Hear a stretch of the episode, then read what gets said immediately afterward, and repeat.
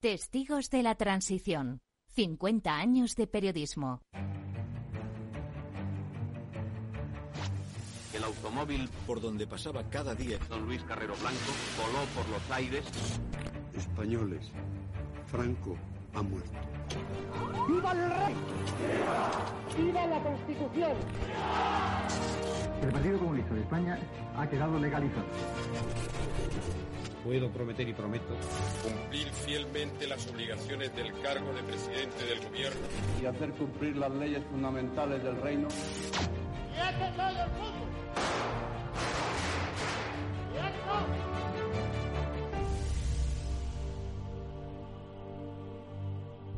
Todos los miércoles a medianoche en Capital Radio. Un encuentro con los periodistas que vivieron la historia en primera persona. Capital Radio, la genuina radio económica.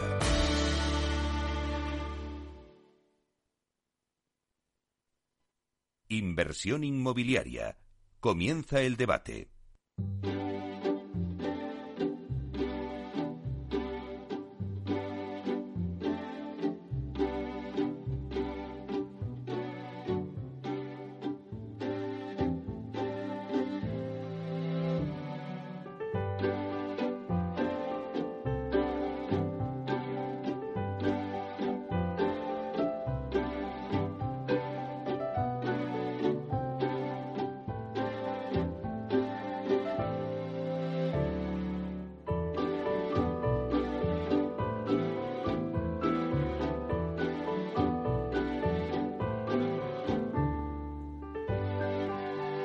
Bueno, pues esta sintonía que escuchamos nos anuncia el tiempo del debate y hoy vamos a hablar de cómo reconstruir una ciudad después de una guerra. ¿Cuánto costaría reconstruir Ucrania? Bueno, pues la verdad es que después de una guerra las ciudades se ven afectadas en tres aspectos: el económico, el humano humanitario y el cultural. Está claro que a nivel económico la ciudad cae, puesto que no hay bienes que se puedan producir. En cuanto a la población, las pérdidas de vidas humanas son irreemplazables. Desde el punto de vista cultural, se ven sometidas al nuevo orden impuesto por el grupo agresor. Hoy ponemos en el centro de nuestro programa a Ucrania. La guerra de Ucrania por Rusia lleva ya dos meses. Desde el pasado veinticuatro de febrero, Rusia eh, pues bueno, pues atacó a Ucrania. Y la verdad es que ya, después de este tiempo, pues todos queremos que esto acabe y ya pasar página y olvidar la devastación de la guerra, detener el tiempo y crear una nueva realidad. Y para la construcción de esta nueva realidad, en realidad, eh, de cualquier ciudad que haya eh, sido afectada por una guerra, es necesario, lo primero, evaluar los daños que esta ocasionó en los aspectos pues que hemos dicho antes, ¿no? Aspectos pues económico, humanitario y cultural. Bueno, pues hoy vamos a analizar estos aspectos desde el lado económico y desde el lado social. Por un lado, eh, contamos hoy con nosotros en nuestros estudios con Julián Salcedo, que es doctor en Economía y presidente en Foro de Economistas Inmobiliarios, para que nos cuente y nos hable de la parte económica, de cuánto costaría eh, reconstruir Ucrania. En términos económicos, vamos a ver Eh, las posibilidades y las modalidades bajo las cuales esa ciudad puede volver a ser sostenible, ver los tipos de actividades económicas que se pueden desarrollar y las distintas conexiones que se deben generar con otras ciudades. Y luego, por el lado eh, pues más humanitario, tenemos a Natasha Ifenho, que es ucraniana y que, bueno, pues unos, die- unos veinte días después del asalto de Rusia a Ucrania salió de la ciudad con sus hijos y hoy reside en Zaragoza y ha encontrado un trabajo y nos va a contar en primera persona su experiencia personal y también, pues a nivel social, como antes os decía, pues cómo ve la destrucción en Ucrania, cómo se va a poder repoblar esa ciudad cuando termine la guerra, si volverá al final, después de que todo esto acabe, otra vez a Ucrania. Bueno, un poco ver el futuro que, que, que le espera. Así que, sin más, vamos a darle la bienvenida a Julián Salcedo, que le tenemos aquí en el estudio. Buenos días, Julián. Buenos días, Meli. Muchas gracias por invitarme. Bueno, pues sabes que el placer siempre es mío. Me propusiste este, este tema y yo te recogí el guante, porque además de que creo que eres un excelente economista y que nos has analizado datos, datos que, que quizá nadie tiene y que, bueno, pues has sido tú el que los has trabajado, Eh, pues también vamos a tener no solamente ese lado económico, sino también esa parte social, ¿verdad?, que es tan importante. Sí, claro. Eh, bueno, primero tienes razón. Efectivamente, la, el, digamos, la primera barrera con la que me encontré fue la escasez de datos eh, actualizados, incluso de datos eh, fiables, ¿no? Con lo cual, pues ha habido que ir poquito a poco eh, localizándolos y construyendo indicadores que nos permitan avanzar esto. Y luego creo que efectivamente tenemos que tener todos ¿eh? un compromiso social, humano, con el pueblo ucraniano, que, que, que es, es horroroso lo que está ocurriendo. Claro que sí. Bueno, pues si te parece, vamos a darle también la bienvenida, porque vamos a empezar con esa parte social, luego pasamos contigo a la parte económica, eh, pero vamos a darle también la bienvenida a Natasha Ifenho. Eh, buenos días, Natasha. Buenos días. Bueno, pues si os parece, vamos a empezar por la parte social y humanitaria con Natasha. Eh, Natasha, lo primero de todo, mil gracias por hacernos un hueco en Inversión Inmobiliaria en Capital Radio para hablar un ratito con nosotros, eh, para contarnos, porque ya han pasado dos meses desde eh, la guerra en Ucrania. Cuéntanos tu experiencia. Saliste huyendo de la guerra, pero has conseguido poner a salvo tu familia en España. Eh, a tus hijos, vives ahora mismo en Zaragoza. ¿Cómo estáis? Sí, estamos uh, bien, gracias a Dios. He conseguido salvar a mis dos hijos y a mi suegra, y hace un mes estamos en, en Zaragoza um, bajo la protección temporal. Uh, yo hice toda la documentación necesaria para que mi suegra, que depende mucho de la medicina, tenga el acceso a las farmacias, a, a las consultas sanitarias. Mis hijos están escolarizados eh, en, una de, en uno de los mejores colegios de, de Zaragoza. Eh, tuvimos esta oportunidad y la aprovechamos, y están... Están adaptándose. Como no hablan español, para ellos es un poco difícil eh, comunicarse con los niños, pero con una sonrisa y con gestos se entienden. Y eh, bueno, yo hace dos semanas llevo trabajando para un grupo que es muy famoso en Zaragoza, Grupo Ferrús. Eh, gracias a ellos tengo un puesto de trabajo, y gracias a ellos puedo mantener a los cuatro aquí. Bueno, os ha cambiado mucho la vida, Natasha. Eh, Julián, no sé si también quieres tú preguntarle alguna cosa. Sí, quiero preguntarle una, pero antes me tienes que permitir medio minuto para decirle. Primero, eh, quiero expresar mi más profunda solidaridad con el pueblo ucraniano, ¿no?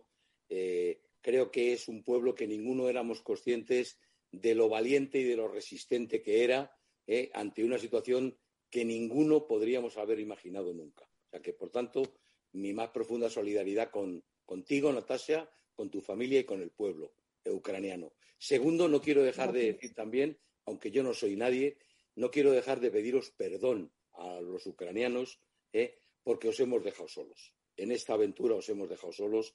Lamentablemente, no se trata de acogida humanitaria, no se trata de enviaros armas defensivas u ofensivas, se trata de intervenir. La guerra tenía que haber terminado, ¿eh? La invasión tenía que haber terminado. Y en tercer y último lugar, quiero decir que eh, yo en la pequeñísima parte que me toca abogo porque ahí están las Naciones Unidas, artículo cincuenta y uno de la Carta de las Naciones Unidas, Sociedad de Naciones de Naciones Unidas, ¿eh? Ahí está, es perfectamente claro eh, las responsabilidades internacionales que tendría que asumir el invasor que inicia un acto bélico, y además, en este caso, eh, según el derecho internacional, eh, sería un acto bélico agravado. ¿eh? Por tanto, le correspondería primero restituir los territorios que se han anexionado ahora y en dos mil catorce. ¿eh? Segundo, eh, restituir e indemnizar económicamente todos los daños ocasionados. Y tercero, eh, que, que lo contemplo, lo que estoy diciendo es lo que dice el artículo cincuenta y uno de la Carta de Naciones Unidas en Derecho Internacional. Y lo tercero, eh, pedir disculpas, eh, en el sentido, claro, las disculpas no valen para nada cuando hay tanto muerto, ¿no? Pero pedir disculpas. Bueno, hecha esta introducción que creía absolutamente necesaria, Natasha, para luego ligarlo con lo que va a ser mi intervención más en el punto económico, etcétera, yo a ti te quiero preguntar, ¿qué país quieres que se convierta a Ucrania? ¿Cómo quieres que sea Ucrania cuando la invasión acabe y se produzca la reconstrucción eh, o algo similar eh, y podáis volver a la normalidad? Y, y me voy a permitir decirte una cosa. No, no quiero molestarte ni a ti ni a nadie, ¿verdad? Yo, cuando he tenido acceso a toda la información macroeconómica de, de Ucrania, me he quedado sorprendido por mi desconocimiento. ¿Por qué? Porque es que el nivel de vida, eh, el nivel económico de Ucrania era muy bajo, Natasha. ¿eh? Eh, no me atrevo a decir que erais un país subdesarrollado, pero como mucho erais un país en vías de desarrollo, ¿no? Entonces, esto ya está pasado. Estáis sufriendo una guerra tremenda, pero cuando esto acabe, ¿qué tipo de país queréis ser? Natasha, quiero decir... ¿Qué sí, tipo sí. de país me estoy refiriendo? Si queréis ser plenamente un país europeo, al nivel del resto de países europeos. Yo quiero que mi patria y que mi tierra sea independiente. Sí, claro. uh, y que si quiere la Unión Europea unirse a Ucrania, pues que une a Ucrania. Quiero que mi país esté libre, desarrollado, con...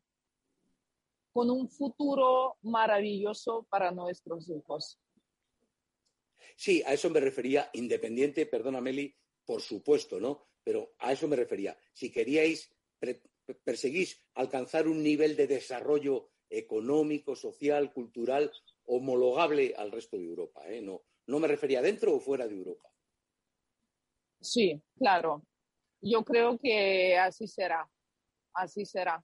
Que vamos a desarrollar nuestro país eh, lo, lo y vamos desarrollando, pero ya cuando se acabe la guerra será un nivel de desarrollo, me imagino, tremendo, ¿eh? que va a ser un paso, un paso muy grande hacia el futuro. Natasha, reconstruir una ciudad después de una guerra, pues está claro que no es fácil. A nivel social hay que volver Eh, hacer un censo, ¿no?, para identificar y evaluar los distintos tipos de familias que, que constituyen ahora la ciudad y las condiciones también bajo las que se encuentran. Eh, ¿Cómo ves a nivel social la destrucción en Ucrania? ¿Cómo se va a volver a poder repoblar esa ciudad cuando termine la guerra? No sé si, si vosotros contempláis regresar cuando la guerra termine. Uh... Y yo voy a hablar de mi familia. Por ejemplo, en mi familia, mi familia vivía en una ciudad cerca de, de Kiev, en Gostomel, que fue una de las zonas críticas. Por ejemplo, mi suegra y mi cuñado con su familia perdieron sus pisos porque sus edificios fueron destruidos. Mi casa sobrevivió. Mi casa no tiene ventanas, las puertas están abiertas y está saqueada, pero tengo paredes y tengo techo, por lo cual ellos todos vivirán en mi casa, ¿eh? hasta que se reconstruyan los edificios o van a construir nuevos edificios. O sea, ahora la gente está...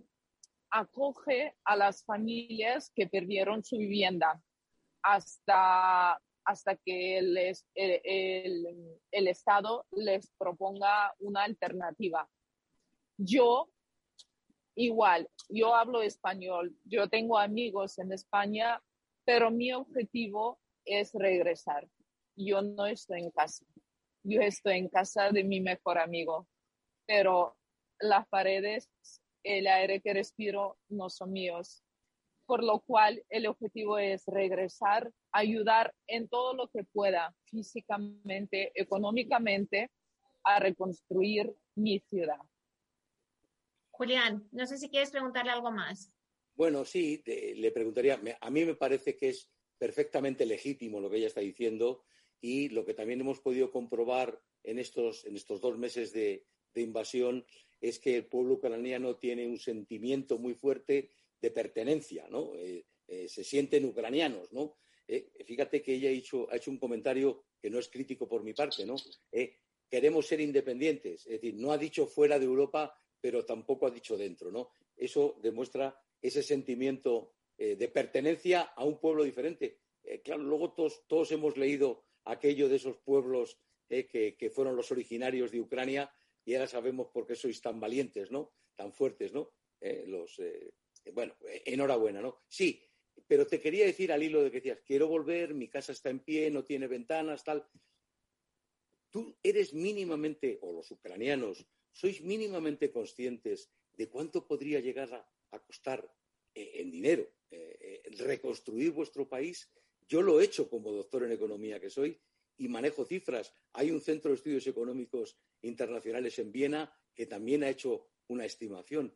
¿Tú tienes idea? ¿Sois conscientes de que requeriría eh, la, la producción, el esfuerzo, el P I B, lo que se llama el, el Producto Interior Bruto de vuestro país, de por lo menos cinco años sin hacer otra cosa más que invertirlo en reconstruir? Es imposible. Vais a necesitar, lo queráis o no, la ayuda, espero que, que gratis, ¿eh? Es decir, que con fondos gratuitos de la Unión Europea y de la comunidad internacional. Por vosotros solos me temo que será imposible, Natasha. Yo me lo imagino. Yo no manejo las cifras, pero imagino que la cifra eh, es muy alta. Me lo imagino, claro. Uh, pero paso a paso. O sea, una ciudad se reconstruye, pasamos a otra ciudad y de ahí a la tercera. No hay otro remedio. Nosotros no vamos a dejar nuestra tierra, nuestras ciudades. Se reconstruirá todo, aunque necesitemos cinco o diez años, pues no pasa nada. La, lo más importante es que vivamos todos en paz. Es lo más importante. Lo demás se compra. Somos muy trabajadores, somos personas muy responsables. No nos da miedo ningún tipo de trabajo, ¿eh? Vamos a trabajar, vamos a reconstruir y, lo repito, lo más importante es que vivamos en paz. Natasha, eh, ya para terminar, lamentablemente es una experiencia triste la que hemos vivido y estamos viviendo todavía eh, con la guerra de Ucrania. Tú pudiste eh, salir, pudiste eh, refugiar, ¿no?, de todo ese horror a tu familia. Eh, ¿Con qué te quedas de todo esto? ¿Qué parte positiva le ves a esto? Parte positiva, que mis hijos no ven lo que está pasando. Hablo de, de mi familia, de mi propia experiencia. Mis hijos vivieron veinte días de guerra en Ucrania, eh, en la zona crítica, en la región de Kiev. Ellos mismos, con sus propios ojos, eh, veían los helicópteros rusos tirando misiles. Eh, vi, ellos dormían en el pasillo y veían el cielo del, cono, del color anaranjado. Lo más positivo para mí, como una madre, es que pueden dormir cerca de las ventanas, que pueden pasear tranquilamente por la calle y que pueden estar entre de los suyos y hacer su rutina de niños, porque tal como vivían ellos, lo que, lo que vieron ellos, no, a mí me dolía mucho más como a una madre que mis hijos estuvieron en una situación así, pasando sus peores días de vida. Bueno, al final has comprobado esa valentía, ese coraje De, de poder haber sacado del horror a tu familia y poderles eh, dar una vida normal donde se pueden eh, dormir cerca de las ventanas y no escuchar eh, los misiles. Eh, no sé si hay alguna pregunta, mmm, Julián, que quieras terminar a- haciéndole. No, yo solo le quiero dar las gracias por haber estado con nosotros. Quiero darle un homenaje lo más fuerte que pueda por la valentía, la resistencia, el coraje. Y, y sobre todo por la capacidad de aceptar algo que ninguno aceptaríamos, ¿no? O sea, yo no, no, no, no siento cómo, cómo, cómo reaccionaría si tuviera que enfrentarme con mis hijos a una guerra como la que tú has padecido durante veinte días, ¿no? Yo creo que no sería capaz de tener la fuerza que tú tienes. Enhorabuena, eres una resistente. Ánimo. Luchamos no porque odiamos a los que están delante, luchamos porque queremos mucho a los que están detrás. Qué bonito. Natasha Ifenho, ucraniana, que ha estado con nosotros eh, un ratito para contarnos su experiencia. Mil gracias, te deseo muchísima suerte y mucho ánimo, que esto al final acabará. Que cuanto antes puedas vuelvas a tu país con tu familia. Ojalá sea pronto. Seguro que sí.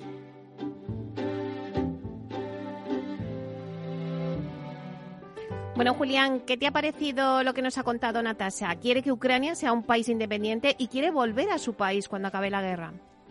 Pues a mí me ha parecido impactante lo que nos ha dicho Natasha, ¿no? Y, y quisiera destacar su entereza para soportar este desastre humanitario y para intentar aislar a sus hijos eh, de los daños físicos y psicológicos que produce una guerra, ¿no? Eh, pero también me han sorprendido sus ansias de independencia, independencia absoluta, incluso de la Unión Europea, cuando yo creo que pertenecer a la Unión Europea, si Ucrania perteneciera a la Unión Europea, les daría garantías frente a hipotéticas invasiones futuras, ¿no? Bueno, eh, no lo sé, las ansias de independencia son legítimas, eh, pero yo creo que la seguridad también es importante. Y también su voluntad y entereza de regresar a su país para reconstruir prácticamente con sus manos su casa y dar acogida en ella a toda su familia, ¿no? A mí me parece un objetivo loable a nivel individual, pero me parece imposible a nivel país. Bueno, pues si te parece lo dejamos ahí, vamos a dar paso a unos breves minutos de, de publicidad y volvemos a la vuelta con la parte económica de cómo reconstruir una ciudad pues que ha tenido una guerra.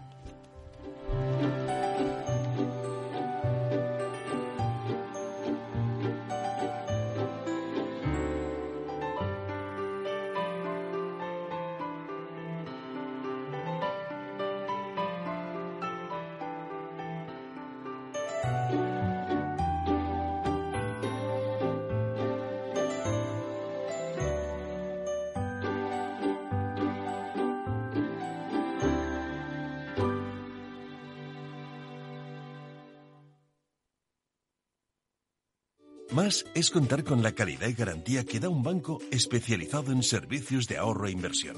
Mucho más es además poder domiciliar tu nómina y tus pagos, disponer de tarjeta en tu cartera o en tu móvil y realizar cómodamente transferencias nacionales e internacionales. Todo desde la misma cuenta. En Renta cuatro Banco queremos ofrecerte mucho más. Por eso evolucionamos, para que no tengas que elegir. Más especialista, más para todos. Renta cuatro Banco. ¿Quieres más?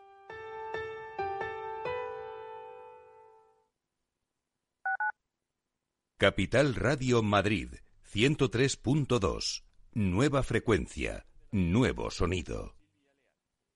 Disfruta de la mejor cocina gallega en Montes de Galicia. Todo un clásico moderno en el barrio de Salamanca. Disfruta de la variada dieta atlántica, de las mejores carnes y pescados tratados con respeto y transparencia y regados con una de las mejores bodegas de la zona. En grupo, en familia o en pareja, Montes de Galicia te ofrece el espacio perfecto en cada ocasión. Esto te estás perdiendo si no escuchas a Luis Vicente Muñoz en Capital, La Bolsa y la Vida.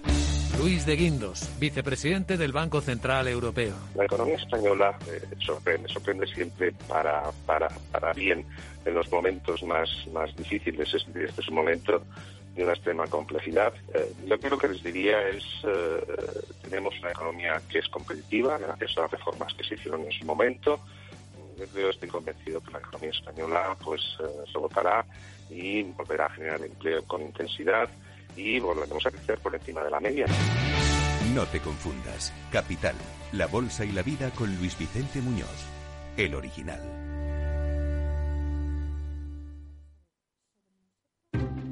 Inversión Inmobiliaria acompaña al mercado inmobiliario en este nuevo ciclo. Todos los jueves de diez treinta a trece horas, el inversor encontrará las claves para realizar su mejor inversión. La mañana de los jueves en Capital Radio tomamos el pulso al sector inmobiliario. Noticias, análisis de mercado y debates donde los protagonistas del sector podrán contar en primera persona los retos a los que se enfrenta el ladrillo. Inversión Inmobiliaria pone la voz al sector inmobiliario. Aquí, en Capital Radio. Capital Radio, Madrid, ahora en el ciento tres punto dos de la F M.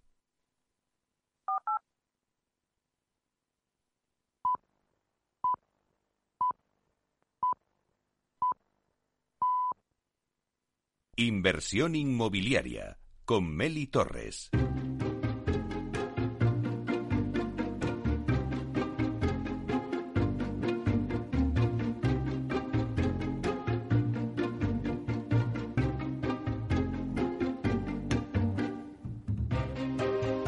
Bueno, pues seguimos con este tema que hemos centrado hoy en, eh, en nuestro debate de cómo reconstruir una ciudad después de una guerra. ¿Cuánto costaría reconstruir Ucrania? Ya hemos eh, analizado un poco la parte social con Natasha Ifenho, eh, que era ucraniana y que nos ha contado su experiencia. Pero ahora nos quedamos con Julián Salcedo, doctor en Economía y presidente en Foro de Economistas Inmobiliarios. Y si te parece, Julián, después de palpar la realidad de lo que bueno pues está pasando en Ucrania, ¿no? A través de del testimonio que nos ha dado Natasha, vamos a analizar lo que es la parte económica contigo. Vamos a ir a nuestra pregunta que, que hacíamos del principio. ¿Cómo reconstruir una ciudad después de una guerra, Julián?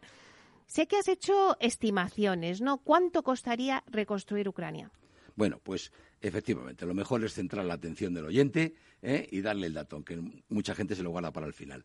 Pues eh, mira, mi estimación, que no es una estimación, es una valoración, uh-huh. eh, lógicamente con un amplio margen eh, de discrecionalidad a la hora de, de decir su, eh, digamos, eh, realidad, eh, yo la estimo entre trescientos cincuenta mil y cuatrocientos setenta y cinco mil millones de euros.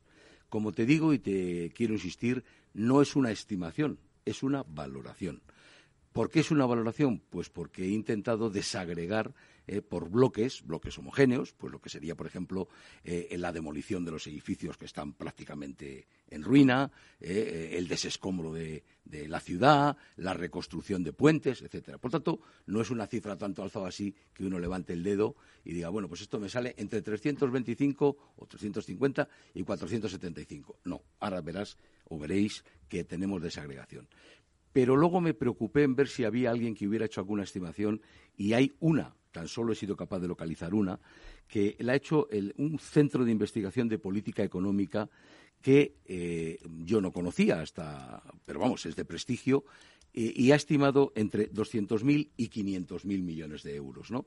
Evidentemente está en la franja que yo he dicho, yo... El límite inferior le pongo bastante más alto y el límite superior está por ahí, por ahí. Pero ellos sí que no hacen ninguna desagregación. Es una cifra a tanto alzado. Y luego, por otro lado, también me he basado en eh, el Instituto de Estudios Económicos Internacionales, que tiene sede en Viena, eh, que también ha hecho algunas estimaciones de cómo podría estar afectando, cómo podría afectar la guerra a Ucrania, y ha determinado que la guerra reducirá en un veintinueve por ciento, dicen ellos, la producción de, de Ucrania en dos mil veintidós y que su P I B se contraerá un veinticinco por ciento. Es decir, que el Producto Interior Bruto de Ucrania, de Ucrania eh, caerá de cien a cincuenta y cinco. Bueno, son cifras terribles, ¿no? Totalmente. Pero pese a todo, eh, yo no, ni tan siquiera creo que tengamos que quedarnos con ella, porque ¿cuándo va a terminar la guerra? Pues no lo sabemos, yo no lo sé, ¿eh? ¿Qué efectos devastadores seguirá añadiendo la guerra? Pues no lo sé.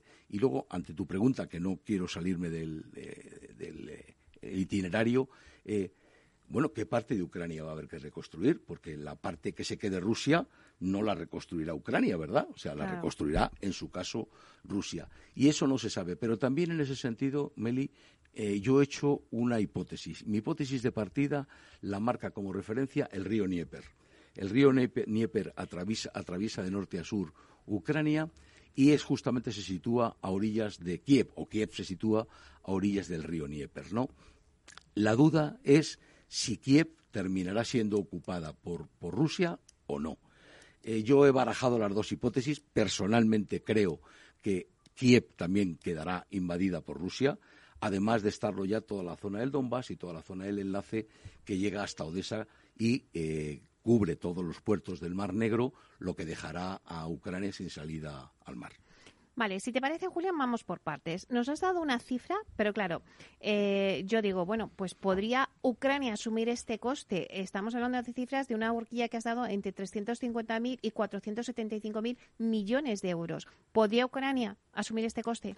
No, de, de ninguna manera, Meli. Y es, es tan sencillo, bueno, ningún país podría, ¿eh? Pero es tan sencillo como decirte que el P I B, el, la producción, el Producto Interior Bruto de Ucrania, eh, en un año cualquiera, en el último dato que tenemos, que es de dos mil veinte, no es de dos mil veintiuno, fueron ciento treinta y seis mil millones de euros.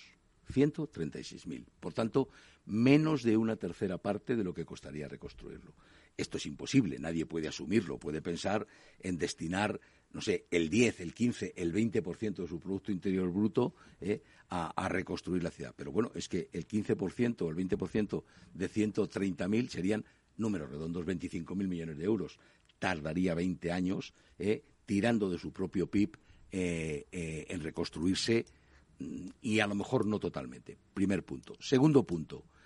Yo creo que no deberíamos dejar solo en esta ocasión para la reconstrucción a Ucrania. La comunidad internacional, eso que se llama la comunidad internacional, por lo menos la comunidad internacional occidental, y si pudiéramos incorporar en ella a China muchísimo mejor, eh, debe de ser quien le ayude a reconstruir, por no decir quien económicamente sufrague, la mayor parte, por no decir toda la reconstrucción de Ucrania.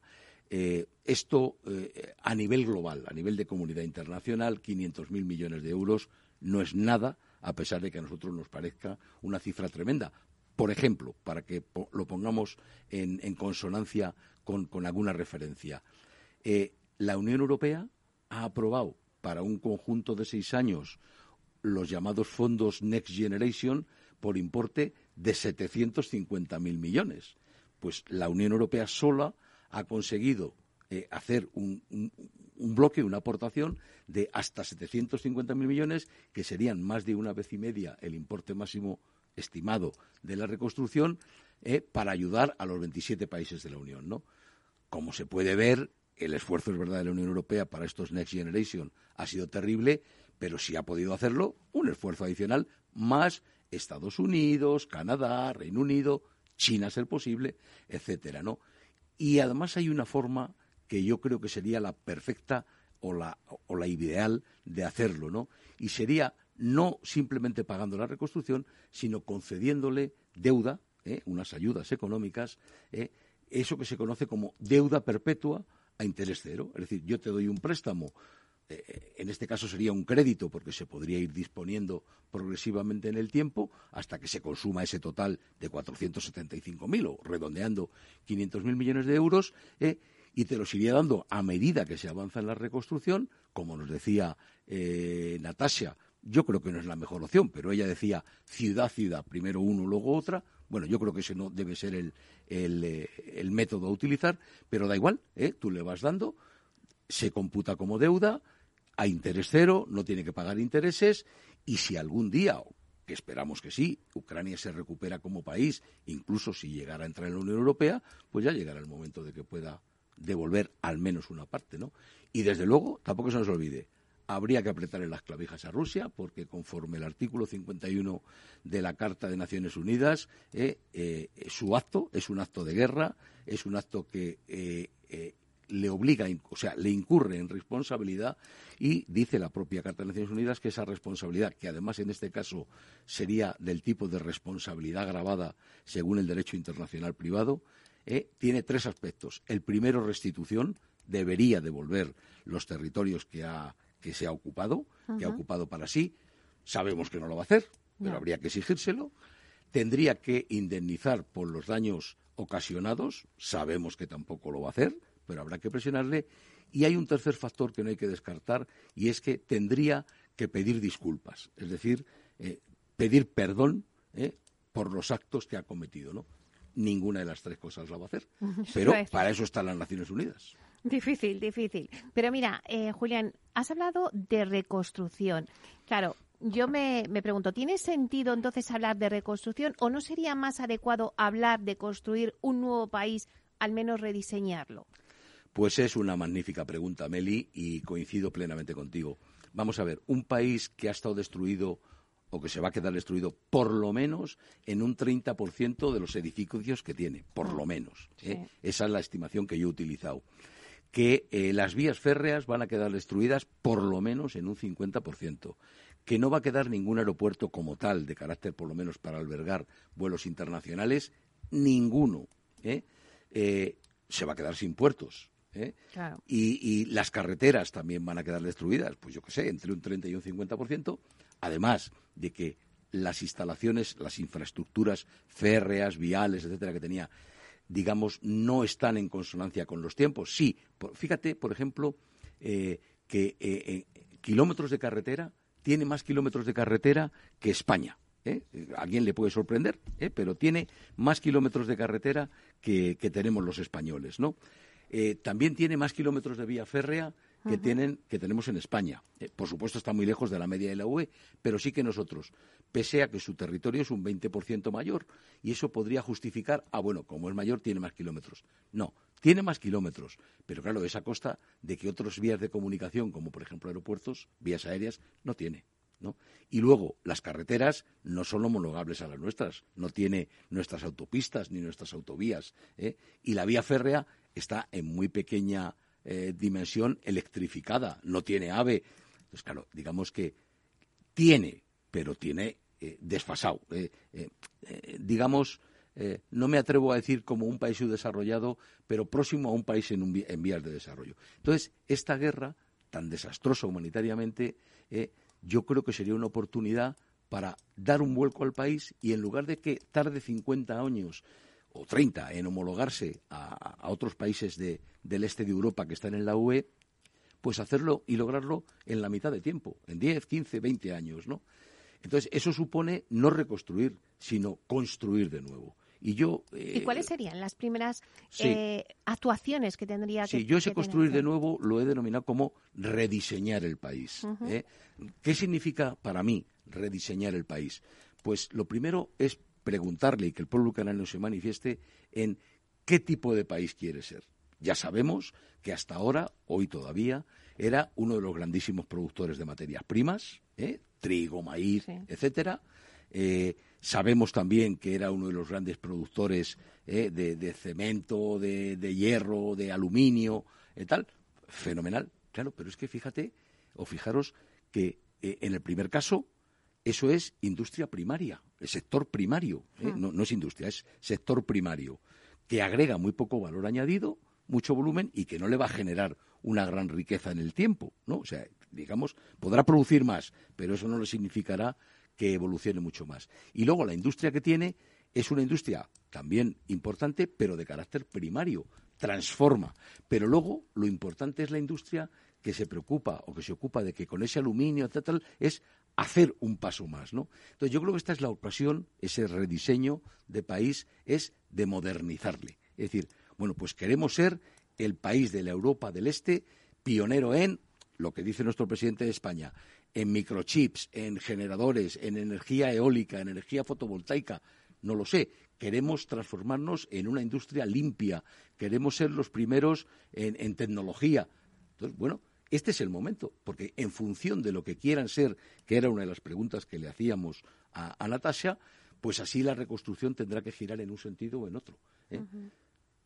Antes me decías que, bueno, pues que no sabemos eh, cómo quedará Ucrania después de la guerra, qué parte se quedará Rusia y qué parte se quedará definitivamente Ucrania. Pero claro, hablas de Kiev también, ¿no? O sea, ¿tiene sentido mantener la capital en Kiev eh, tan cerca del territorio anexionado por Rusia y siempre además expuesta a una nueva invasión? O por el contrario, ¿tendría sentido trasladar la capital política cerca de las fronteras con otros países eh, más de la Unión Europea, como puede ser Polonia o, o Rumanía? Pues parece que me has leído la cabeza, ¿eh? Sí. La idea. ¿eh? Pues sí, efectivamente. Yo, con la incertidumbre que todavía tenemos de si Kiev quedará anexionada, eh, invadida por Rusia o no, eh, da igual cualquiera que sea la hipótesis, eh, de lo que no estará nunca libre es de una hipotética invasión futura. Por tanto, yo no mantendría la capital eh, Kiev en donde se sitúa ahora. Otra cosa es si mantiene el nombre o lo que fuera, ¿no? Y yo eh, me lo llevaría cerca de las fronteras de la Unión Europea. Cerca de la frontera de Polonia, más cerca de la frontera de Rumanía, pues no lo sé, eso que lo decidan los ucranianos, ¿no? Pero eso le daría dos cosas, ¿no? La primera, estar un poco a resguardo, a salvo de una hipotética invasión futura que atacara precisamente la capital del país. Segundo, eh, acercarse más a Europa, aunque solo sea en un sentido físico. Hemos visto que Natasha pedía independencia sí. casi fuera de la Unión Europea, he creído hmm. interpretar yo, ¿no? Yo creo que fuera de la Unión Europea, salvo que se vuelva a, a, a unir al bloque, al bloque comunista de la República Socialista Soviética, lo que antiguamente fue la U R S S, yo creo que no tiene ningún país de Europa ninguna capacidad ni posibilidad de supervivencia aislado del conjunto. Estar dentro de la Unión Europea proporciona ayudas, proporciona coberturas, facilita el comercio con otros países de la Unión, determina políticas arancelarias y de todo tipo muy favorables para los miembros, ¿no? Yo, insisto, me ha sorprendido, ¿eh? Y yo creo que fuera de la Unión Europea, vamos, me pongo en la hipótesis de que España estuviera fuera de la Unión Europea y estaríamos absolutamente hundidos. Pues Ucrania con una guerra, no. Yo creo que tiene que estar dentro, trasladaría la capital, pues eh, me parece que hay una ciudad emblemática y además la más cultural del país, que es Leópolis, si no recuerdo mal, muy cerca de la frontera eh, con Polonia, y a lo mejor ese sería el lugar, a lo mejor no cambiándolo de nombre, Leópolis, la nueva capital, llamémoslo administrativa del ah. país, ¿no? Eh, o política del país, ¿no? Y yo, fíjate, yendo un punto más allá, yo mantendría Kiev en buena parte como una ciudad memorial, si se la queda a Ucrania. Es decir, una ciudad destruida eh, como recuerdo de la guerra, de lo que fue una guerra tremenda. Igual que los campos de concentración eh, que existen todavía en Alemania y mm. que se conservan para que nadie olvide nunca en la historia lo que ocurrió allí. Uh-huh. Bueno, cuando escuchábamos a Natasha, eh, eh, Julián, ella decía, quiero volver eh, a mi país cuando acabe la guerra. Eh, bueno, pues la verdad es que yo creo que tienen muy arraigado pues ese patriotismo, de decir, eh, bueno, queremos... Eh, lo que pasa que no es fácil volver a reconstruir una, una ciudad, o sea, se tarda, después de una guerra, se tarda muchísimos años, ¿no? Eh, no sé muy bien el futuro que les espera a toda esta gente allí cuando, cuando se vuelva a reconstruir esa ciudad, ¿no?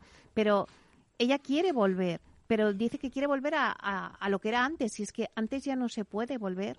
Pero verás... Eh, fíjate, datos que, que, que quizá a lo mejor un economista no manejaría, pero yo creo que los economistas tenemos que tener una parte importante de eso que se llama sociología, ¿verdad?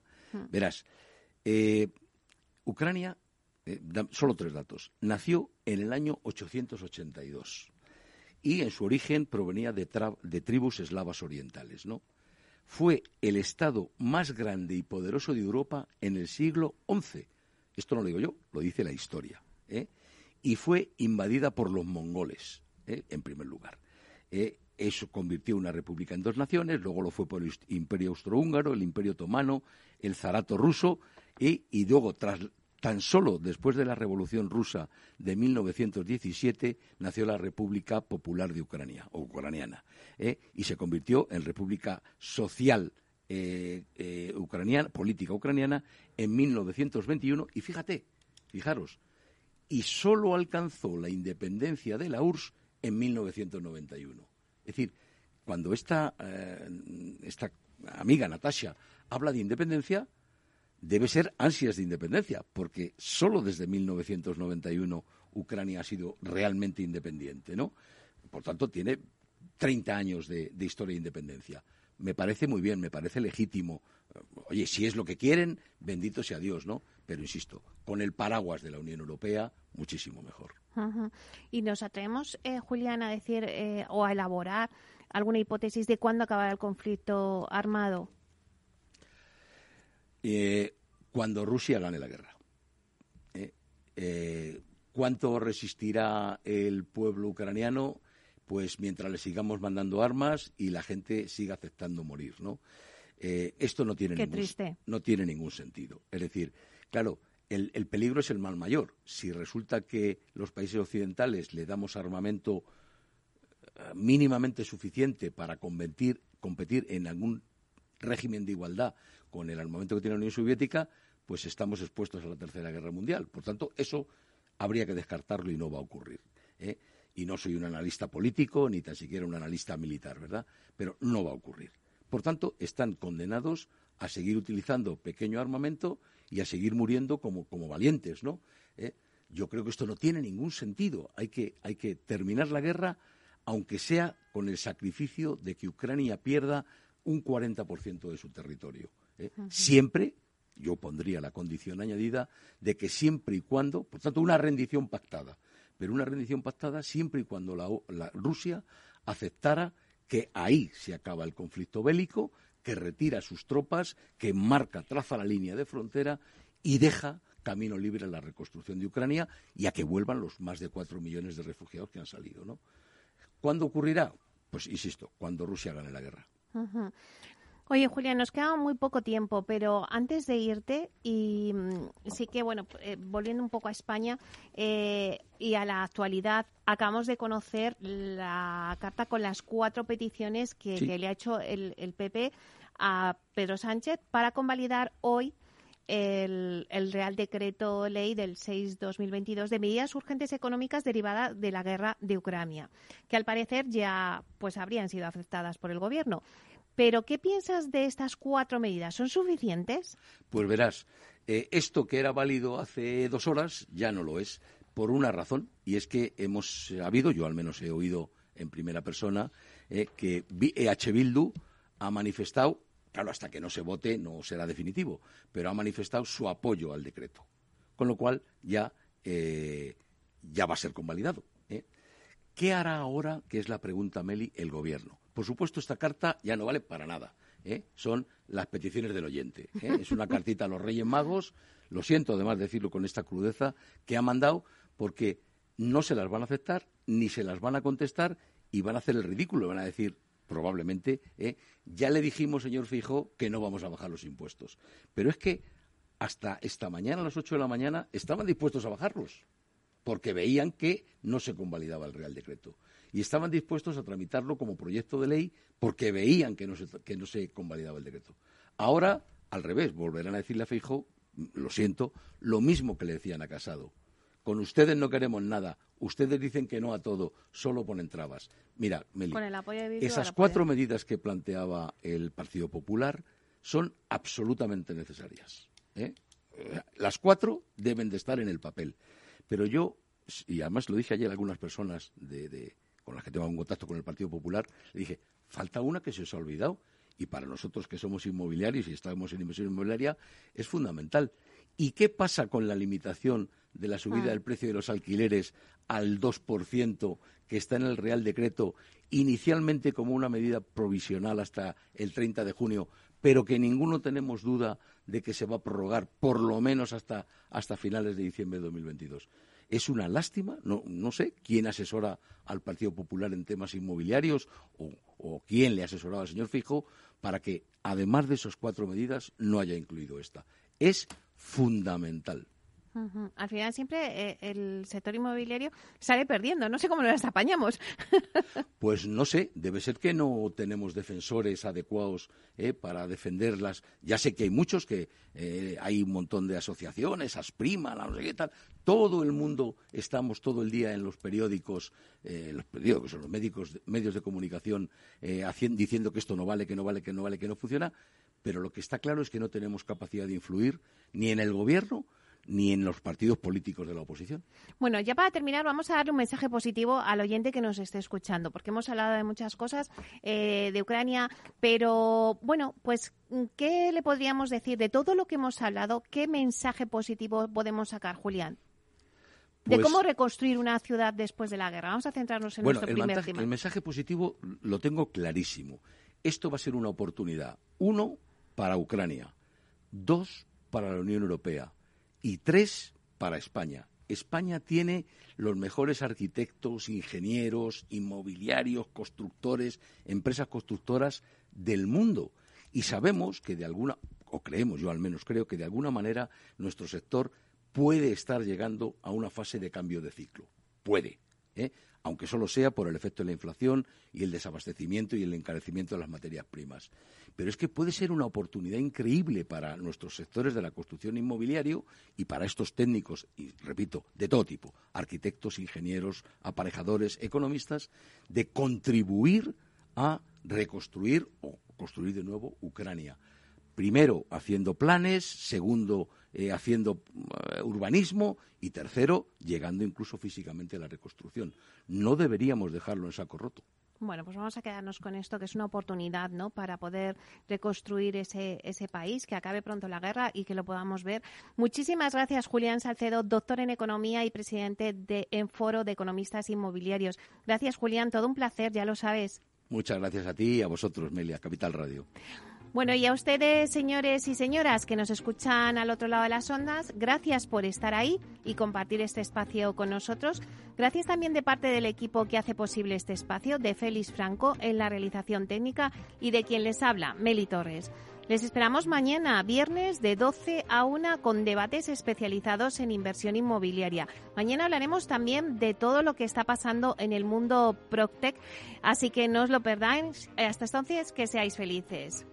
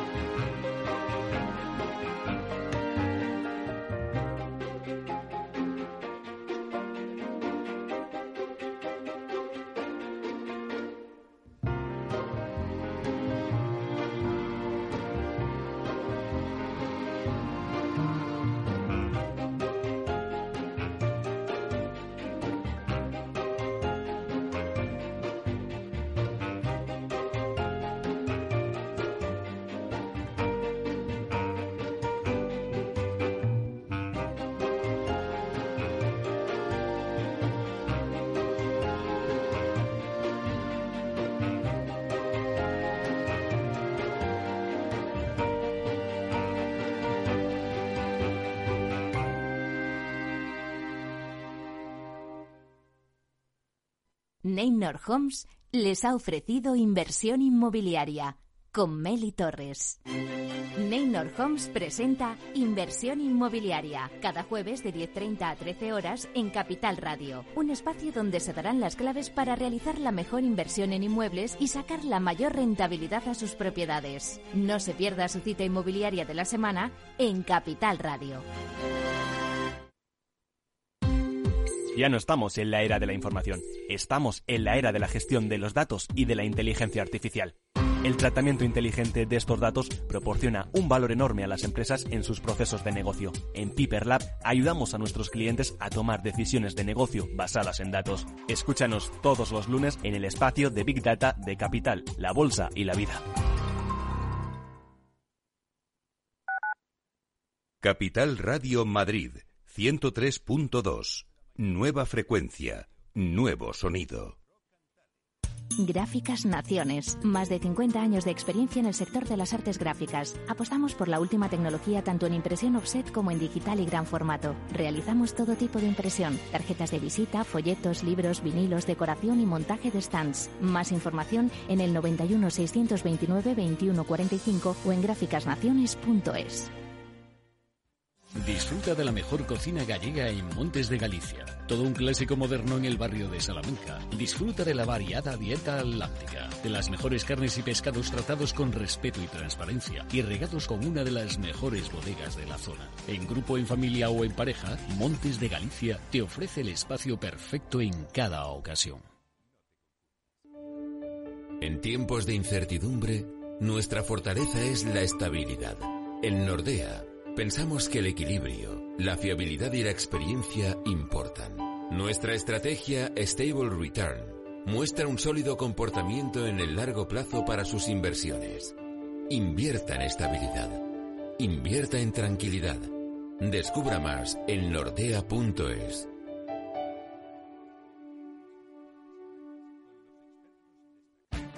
Esto te estás perdiendo si no escuchas a Rocío Arbiza en Mercado Abierto.